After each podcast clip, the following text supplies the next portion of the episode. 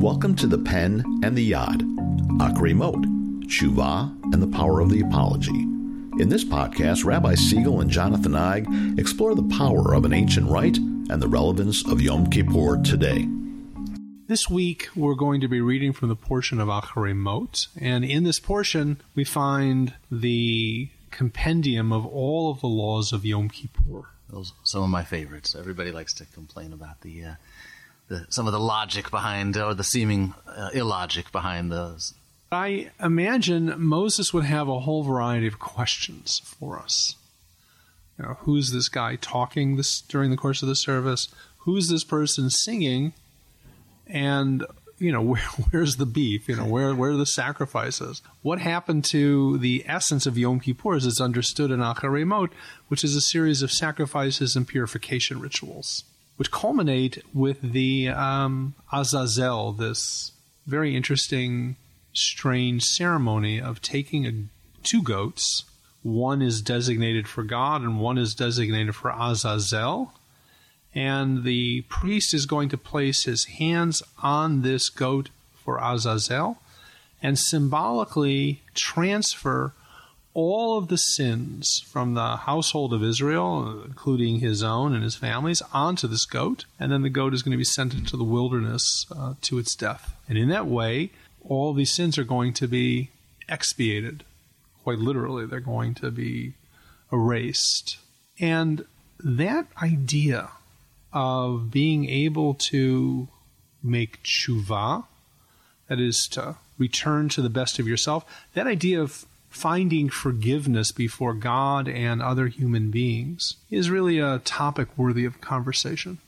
Yeah, I wonder if we're um, if we could use some a lot more goats these days because we seem to be uh, we don't have a way to remove our sins or to uh, expunge them or to, to, to, cast them out. When in fact um, we're we're inventing new ways to, to, to, share our sins, to, to, to commit more sins, to uh, to to grouse about our neighbors, to um, to shame people. Um, that seems to be. There was a great piece in the Times um, the other day called "The Industrial Revolution of Shame." That we are living in the age when the easiest thing to do is to attack people um, on, on, Twitter because you have this great anonymity of it for, uh, with, associated with it now. Well, I think it's a it's a, a larger issue because the purpose of these actions in the Torah are to show that God is open to the penitent. We have prayers in the Yom Kippur service where we say Tshuva Tfila Tzedaka. The re- repentance, prayer, and good deeds are, will avert the severity of the decree. There are ways to return to God. There are ways to return to ourselves. There are ways to return to our relationships, our most important relationships, and find new common ground. But what you're suggesting is that in our society, those are taken away from us. Where do we go with it? Know, if we were living in an age when we are able to communicate with each other um, so distantly, so remotely. Even you know our even our, our families. Sometimes we find ourselves talking to them more over social media, over texting, than we do face to face. Does that reduce our ability to atone for our sins, to ask for forgiveness from one another uh, when we're having these relationships that are becoming more and more um, filtered by these devices and, and discouraging intimacy? Well, there is something to texting. It's the most convenient thing in the world. It's also the most impersonal thing in the world. How many people have broken off relationships with a text? Oh, yeah. How many people get fired? Or worse, ghosting, where you don't even text, you just disappear and you stop texting in response to the person who you were seeking to, to break up with in a relationship. And here we're really communicating on multiple levels. We're communicating whatever message you might want to give, but you're also communicating that you're not worth a face to face conversation. You're not even worth talking to anymore. So I'm just going to walk away from you. That's right. I don't need to tell you why, by the way. I just, you know, I just don't want to yeah. deal with it. You're not worth it to me. And so in a society where we demean other people, it's very hard to speak about the importance of approaching God with a contrite heart. Now, willingness not only to confess, but the willingness to show that you have taken on the responsibility of real change. It takes real care and real compassion and empathy to seek someone out and go speak to them face to face when you have something to say. And I would imagine that um, if you can't do that, you're going to have a difficult time genuinely communicating with God and genuinely offering prayer. Well, I think that's the, the amazing thing about the ceremony. Yom Kippur is the culmination of a 10 day period. Rosh Hashanah begins the new year, but it also begins this 10 days of Aseret Yemei Tshuva, the 10 days of return, of Tshuva, where we are instructed to go to every person with whom you have an important relationship, sit down and say, I'm sorry, and actually delineate the number, number of things that you may have done during the course of the past year that you want to acknowledge, that you want to address. And to say, I'm going to do better. And in fact, during those 10 days, to actually take those steps. Imagine that idea. Imagine if that was taking place across a community. And so on Yom Kippur Day, everyone walks into this sanctuary. Everyone is hitting their chest and saying, I have sinned. We're all part of a community. We're all wearing white because we have the potential of purity, but we're all, in our own ways, imperfect beings, imperfect vessels. Can we forgive each other? And if we can't forgive each other, then how can we expect God to forgive us? See, the, the framework is so very different than anything we're used to in our own age. Yeah, that's true. I, I heard a good TED talk the other day that really had me thinking. It was a woman said she had a long going dispute with her sibling a sister, and she said that she realized that in every relationship where she felt like someone owed her an apology, owed her forgiveness, um, that, that she owed that person an apology. And that she said, if you look at any relationship in your life where you think someone has done you wrong, I'll bet you that you've done them wrong. I'll bet you that there's a mutual feeling of frustration, of hostility. And it, it at least make, made me think that um, it's worth looking at it that way. If, if I was, if, I, if there's somebody who I was feeling angry toward, did that person have reason to be angry with me too. Right, but that does run the risk of kind of a relative moment where you say, mm. "Well, I'll tell you what I did if you mm. tell me what, but I'm gonna, but you better tell me what you did as well." I don't think tshuva is really like that. This is really a um, a statement of the purest type of communication, where you're willing to talk, look at each other, and say you're sorry mm. and say, I'm, I, I am really bound and determined to do better. Because it acknowledges that, the possibility that we evolve as people, that in some ways we're not the same person we were 20 years ago. We've learned. That's mm-hmm. what life's experience does to us. But I wonder if that's even a possibility in the age of Google. Right. And you're saying um, when you when you want to explore that, when you feel like maybe you've wronged somebody, um, don't start with a text get them in the in the room and look them in the eye. And and I think you know sometimes it's even if you're not sure what your sin is, but you know that you're feeling bad about something you've done.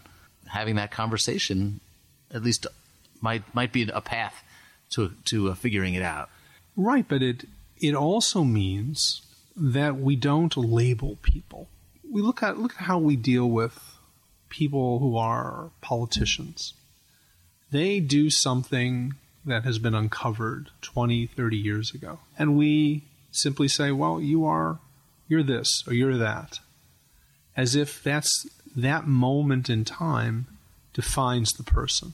Now, sometimes those actions actually will disqualify you from a particular place that you have in society. It may be a job, maybe an elected official. But the reality is, is that we are so quick to point the finger at this one or that one, as you said at the beginning, is shaming that there's no relational issue there. There's nothing.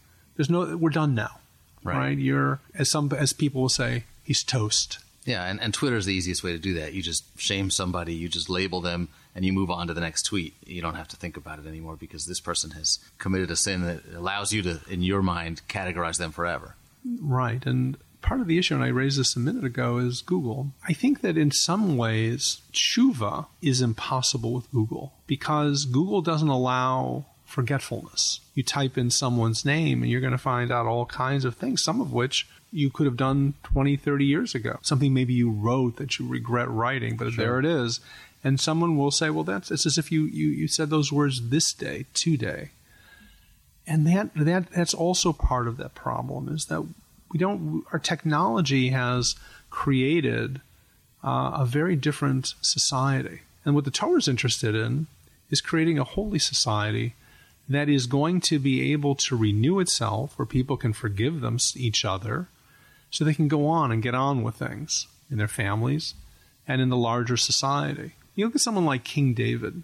King David was, in many ways, a cad. He was a very, very difficult, challenging person to watch. He was also a, a remarkable military leader. He was also a spiritual um, guide to so many of us in the book of Psalms. The Torah shows David making tshuva on multiple occasions and dealing with the public shame of it, but also winning forgiveness. Where are we without forgiveness in our society? Where are we as a society if all we can do is turn our relationships into blood sport and say, I shame you? Right. Yeah, it, takes more work, and um, these days, uh, you know, that's not the uh, the way to go. It's easier just to make your decision, make your set your head, your mind, and then move on. Um, but I think we have to do the work. I was thinking about your book on Dr. King that you're working on, and how you often hear from people, well, you know, his marriage was not always whole, that there were some fidelity issues there. And instead of focusing on the man and his legacy and this remarkable figure, we find ourselves kind of going down a different road and labeling him. You see, so you see, as clay feet. That's right there's a great tendency there to do that with, with people because they feel a, a, an urge to cut them down rather than to say, wow, what a great leader. Uh, how did he do so much? How did he build a movement with nothing, with no power, no political office, no money, built the greatest grassroots movements of, of all time? And yet the, uh, the, it's, it's easier to say, yeah, but you know, he cheated on his wife. Right. So he's worthless. He's worthless. And the reality is, is that shaming is so much easier than the hard work of finding your way back in a relationship.